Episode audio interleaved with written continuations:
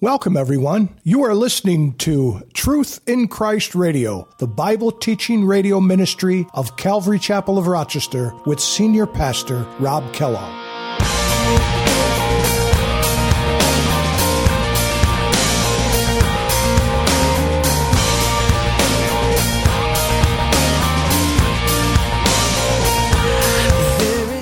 God now instructing Moses specifically to take the 70 elders, and um, God was going to anoint them with the same spirit that he had given Moses. And they would be able to distribute the, the, the blessings and, and, and minister to all these people. 70 men. And so this was actually, you know, God interrupting his plans again and, and giving him this right order of things to do. And you know, what, when you think of it, it it's just God's mercy, really. Because one of the things that's true of people in ministry, and pastors especially, um, is they experience burnout.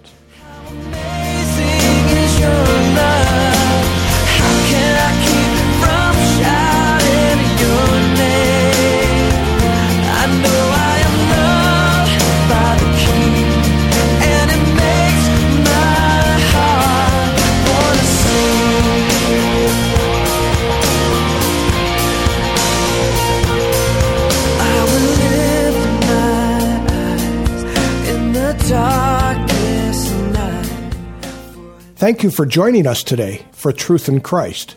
We learn today that God reminds the nation of Israel of his order by directing Moses to appoint judges to assist in the disputes of the people. Our God is a God of order, and he directed Moses to allow others to fill in where Moses would be unable to. God directed Moses to call 70 men to assist him with these tasks. This allowed God's justice to prevail in a timely manner. This also holds true for God's church today. It takes many different parts of the body of Christ to assist in the operation of God's church. Let's listen to Pastor Rob with today's lesson. Let's look at uh, Deuteronomy. We're going to look at the end of chapter 16 and getting into chapter 17. I don't know how far we're going to be able to get tonight. Uh, but anyway, last week we talked about, remember, Deuteronomy is a second uh, telling of the law. Because we know that Exodus and Leviticus and um, uh, Exodus, uh, Leviticus, and Numbers, uh, the, the book of Deuteronomy really sums up those desert wanderings and those those rituals and those that history that the Jews had coming out of Egypt, having been there for 430 years. And then now God is uh, telling them again through Moses. Because remember, now that we're in the book of Deuteronomy, Moses is quite old, and Aaron, his, his uh, older brother, has already passed from the scene. He's died. Or, or actually, he, he will soon die. Actually, um, I'm thinking ahead already. But um, so Moses has been told because of his anger that he had demonstrated in a couple of different instances God told him, Moses, you can't bring my people into the promised land, but, Mo, uh, but uh, your, your servant Joshua, he is going to bring them into the promised land. So now we have Moses here. He's got the children of Israel. They've already traveled 40 years to the desert. And now they're, and they're, they've been wandering around there for 40, for 40 years. It should have only taken them maybe a, a week and a half, two weeks max to get to Canaan, to the land of Canaan from Egypt, but it took them 40 years, began because of their uh, disobedience.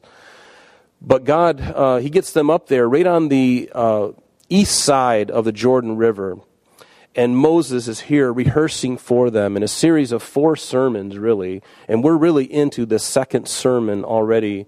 And Moses is just telling them, reliving for them, because that older generation had passed away in the desert. Now the kids and the grandkids are growing up, and Moses is in his twilight and he's of his years, and he's reminding them all the things that God had done in their past how he had delivered them with a strong arm, brought them out of Egypt, and all the rebellion in the desert, and how God was proving them and testing them and, and, and encouraging them in their walk of faith in him and trusting in his provision. And so he's right at the cusp of this river of the Jordan. He's telling them all of these things. And last week, if you remember, we looked at chapter 16 and we looked at uh, at least uh, these three feasts, actually four feasts, and there are a total of seven feasts if you include um, Passover and the Feast of Unleavened Bread as two separate feasts. Sometimes it's just called the Passover. Sometimes it's called the Feast of Unleavened Bread. But whenever, whatever, whichever phrase you use, the Bible it's really both of those things tied together. They kind of go hand in hand. The Passover, and then the very next day is the Feast of Unleavened Bread. And so we talked about what those feasts signified to the Jews, what they meant to the Jews. And many of them were showing them in remembrance of things that God had done. And they were, most of them were tied to the agriculture of their time, you know, their feast days and stuff like that, and their harvests and, and, and things of that nature. And they had a prophetic significance, certainly from looking back on the things that God did, but also for us looking forward into the future. These feasts had a significant prophetic uh, idea for us in the church. And we looked at some of that. And we got to verse 17, and tonight we're going to pick up in verse 18 of chapter 16. And it says, You shall appoint judges and officials in all of your gates, which the Lord your God gives you according to your tribes, and they shall judge the people with just judgment. You shall not pervert justice, you shall not show partiality, nor take a bribe, for a bribe blinds the eyes of the wise and twists the words of the righteous. You shall follow what is altogether just, that you may live and inherit the land which the Lord your God gives you. You shall not plant for yourself any tree as a wooden image near the altar which you build for yourself to the Lord your God. You shall not set up a sacred pillar which the Lord your God hates. And so we're going to start right there and then we'll get right into verse 17. But let's go back to verse 18 there in the 16th chapter. He says, You shall appoint judges and officers in all your gates which the Lord your God gives, and according to your tribes they shall judge the people with just judgment. And if you recall, back in when, when the children of Israel first came out of Egypt, they had only been out for maybe three months, two and a half to three months. Uh, actually, it was the third month after they left Egypt. In Exodus chapter 18. In fact, if you could just turn there with me, uh, Exodus chapter 18, you'll recall this area, and we're going to look at verse uh, 13. Jethro, who you remember was Moses' father in law, in this passage, we're going to see that he gives advice to Moses. And again, this is about three months after they had left Egypt. And most of the people at this time, whenever they had a grievance or a complaint, they would come to Moses. And I want you to get this picture in your mind. There's, there's uh, you know, several hundreds of thousands of people. Some even think upwards to two, two and a half million people, including children. Okay, so here's Moses, the, the leader of God. and the people have a, if they have a problem, they come to him. So what's happening now in, in this chapter that we're going to read in verse 13 of Exodus chapter 18, Moses is sitting there and there's a line of people with grievances. And he's sitting in his tent. And picture this in your mind. This is sort of like, I hate to be flippant, but, you know, think of like, you know, Black Friday and, you know, uh, Best Buy you know, there's this huge line of people, and, and, and it's pale in comparison, I'm sure, to what happened here. But there's a great big line of people waiting to go in and share the problem and see what the Lord has to say about this particular issue. And we're going we're gonna see here that Jethro, Moses' father in law, he looks at him and he's like, Moses, what are you doing? He says, um, well, we'll actually get there. So let's just start right in verse 13. And it says, And so it was on the next day that Moses sat to judge the people, and the people stood before Moses from morning until evening. So when Moses' father in law saw that all he did, he said, What is this thing that you are doing for the people? Why do you alone sit, and all the people stand before you from morning until evening? And Moses said to his father in law, Because the people come to me to inquire of God, and when they have a difficulty, they come to me, and I judge between one and, another, and I make known the statutes of God and his laws. And so Moses' father in law said to him, The thing that you do is not good. And you know what? I can see the Lord's hand in this. And you may be wondering to yourself, as I did as I read this passage, you know, as Moses is sitting here and this line of people is, is, you know, who knows how long that line was. Can you imagine how tiring that would be, not only for him, but for also for the people, the weariness of standing in line. I'm sure they'd be sitting down and just waiting, and they're just waiting and waiting. And it makes you wonder why God could have just told Moses, Moses, I want you to think about this a different way. But there's nothing recorded, in, at least initially, in, in this er, time of Israel's history, God doesn't really say anything. And I almost wonder if God would, you know, maybe would have said something. And maybe Moses might have asked. You know, I wonder if Moses really asked the Lord, Lord, this is really hard for me and it's hard for the people, you know. But Moses, being a strong leader, he was just going to take it on the chin and do it, right? But all these people are waiting. They're waiting for hours, hours, hours. And sometimes I think the Lord has to use somebody else sometimes to kind of get our attention. And I believe that what Jethro said to Moses was probably from him, probably from the Lord. And this is what happens. So he says, verse 17 So Moses' father in law said to him, The thing that you do is not good. Both you and these people are with you will surely wear yourselves out. For this thing is too much for you. You are not able to perform it by yourself. Listen now to my voice, and I will give you counsel, and God be with you. Stand before God for the people, so that you may bring the difficulties to God. And you shall teach them the statutes and the laws, and show them the way in which you must walk and, and the work they must do. So get other men involved in this thing, Moses. Moreover, you shall select from uh, among the people able men, such as fear God, men of truth, hating covetousness, and place such over them to be rulers of thousands, rulers of hundreds, rulers of fifties, and rulers of tens and let them judge the people of all the great things. And then it will be that every great matter they shall bring to you, but every small matter they shall judge themselves. So it shall be easy for you, and they will bear the burden with you. And if you do this thing, and God so commands you, then you will be able to endure, and all the people will also go to their place in peace. And so that's exactly what Moses does. He takes men of, of good reputation, godly men. And he puts them over thousands, over hundreds, over fifties, and he sp- spreads out the, this counseling sessions that he's going to be having. And all the great matters that they can't figure out, they bring to Moses. And so he does that. Later on, you don't have to go here, I'm just going to summarize this because we'll move on here. But later on, about in the second year, actually, in the 20th day of the second month, so this is sometime afterwards, in Numbers chapter 11, beginning in verse 16 through 20. You might want to write those verses down because a similar thing happens. It's Numbers chapter 11, 16 through 20. And what you'll see is God doing the, God now instructing Moses specifically to take the 70 elders, and um, God was going to anoint them with the same spirit that he had given Moses. And they would be able to distribute the, the, the blessings and, and, and minister to all these people. 70 men.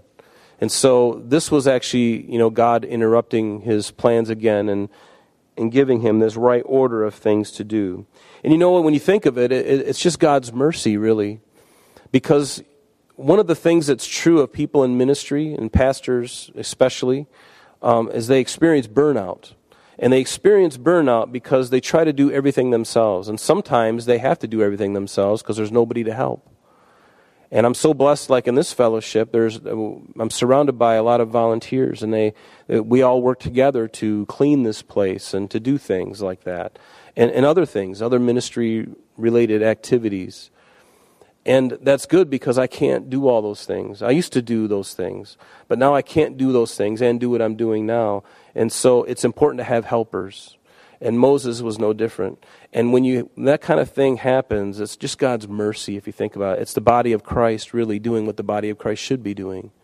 Just coming together and helping each other and, and, and realizing that this building, this ministry, doesn't belong to me. Uh, God has put me as an overseer over it. But, uh, but it doesn't, you don't belong to me. You belong to Him. And He's put me as just a, a, a servant to minister to you. And I get that. And I'm very thankful for that because I'm His too. Right? And so we help each other in this endeavor. And it, it, it, it prevents burnout. Because I'm not the kind of person who tries to do everything. Uh, I'll delegate as much as I can because I know what I'm supposed to be doing and I just can't do it all. And you know that too. You can't do it all either. So we need that kind of support. And so God gives to Moses that support for his own good and for the benefit of the people. It's very practical if you think of it. Because if he would have continued going on in this way, he would slowly burn out and get angry at the people. Moses already had a problem with anger.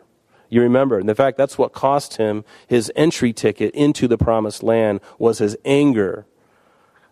You remember he struck that rock the, the very first time. God just says, Strike the rock, Moses, and water will come out. And he did. And then when they moved around the desert, God did the same thing again. And, and Moses got frustrated with the people. And then God said to Moses, Now just go speak to the rock, Moses, and water will come out. And instead of speaking to the rock, because the rock was struck once. Jesus was struck once. See the type? Jesus was struck once.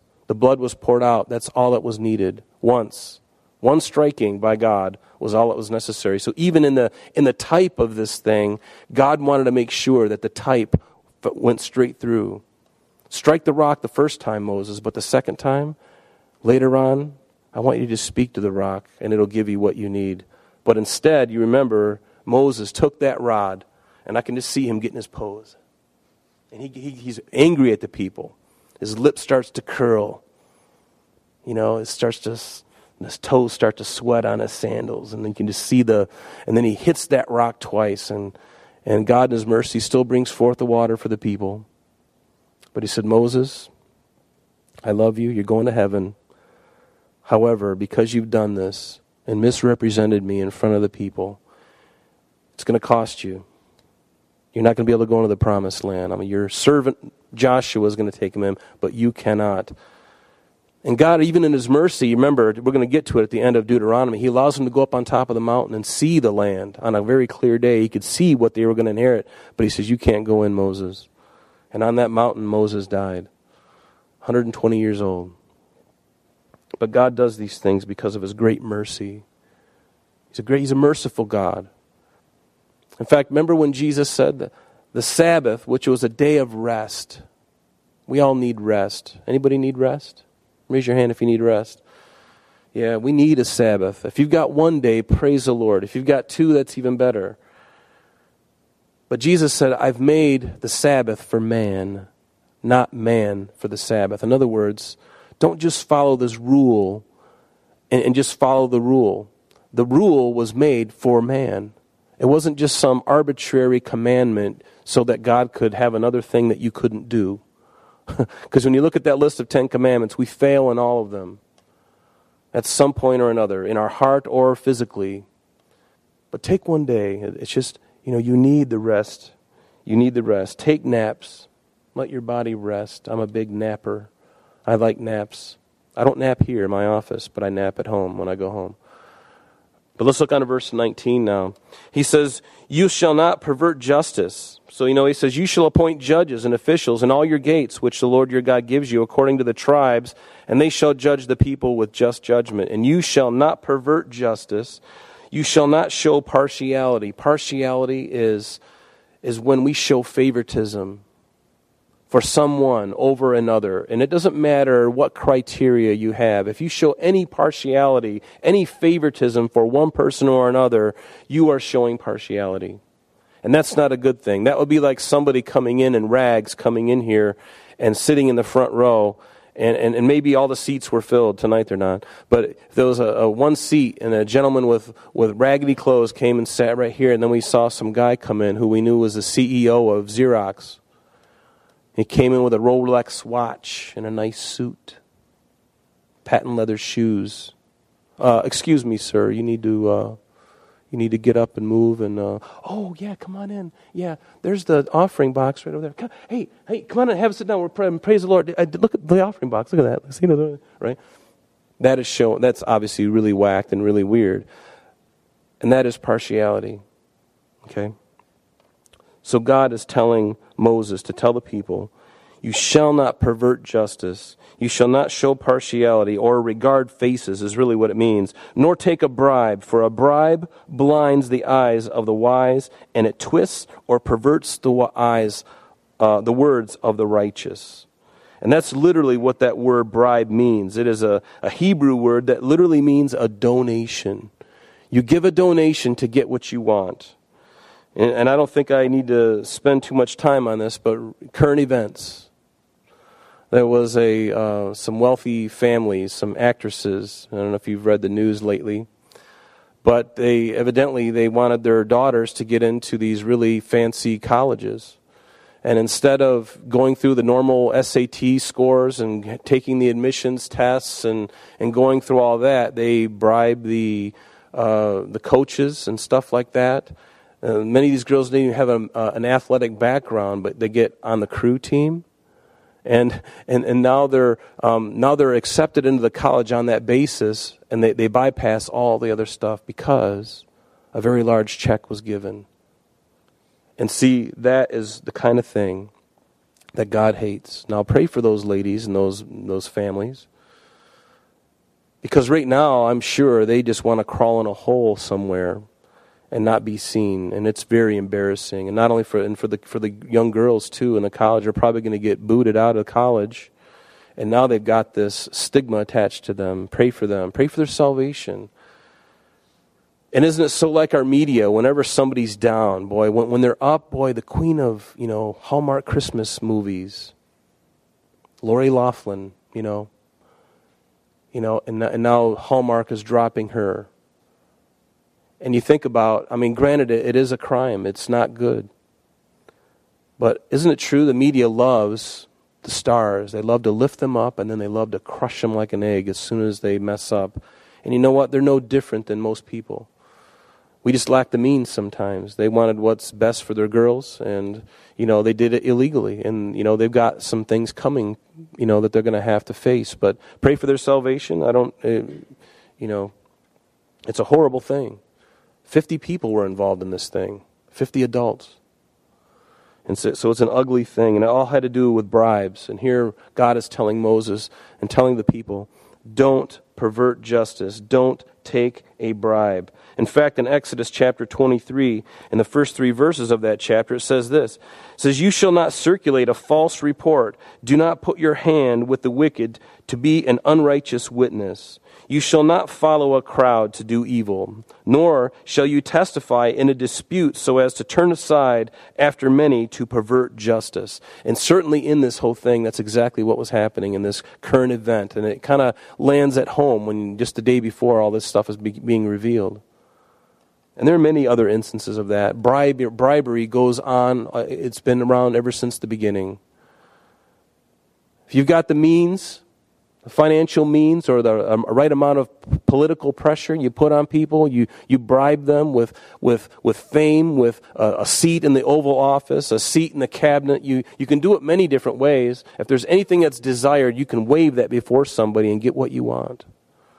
And most people, especially if they don't know Jesus, most of them, many of them, will cave into that, and hopefully no, no Christians. But we're not we're not uh, untouched by that at times too, right? We all have our weaknesses. God knows what they are. Maybe you know what your weakness is. And sometimes the only difference between us and the unbelieving world is that we lack opportunity. And sometimes it's the most humbling thing for me to experience is when I go through something that the world, it's very common in the world, and, and then I can get kind of smug, can I? Have you ever been kind of smug? Well, I don't do that. I would never do that. And then you find yourself stepping into something that you never thought you would do. You find yourself doing something you never thought you would do, entertaining a thought that you never thought you would think.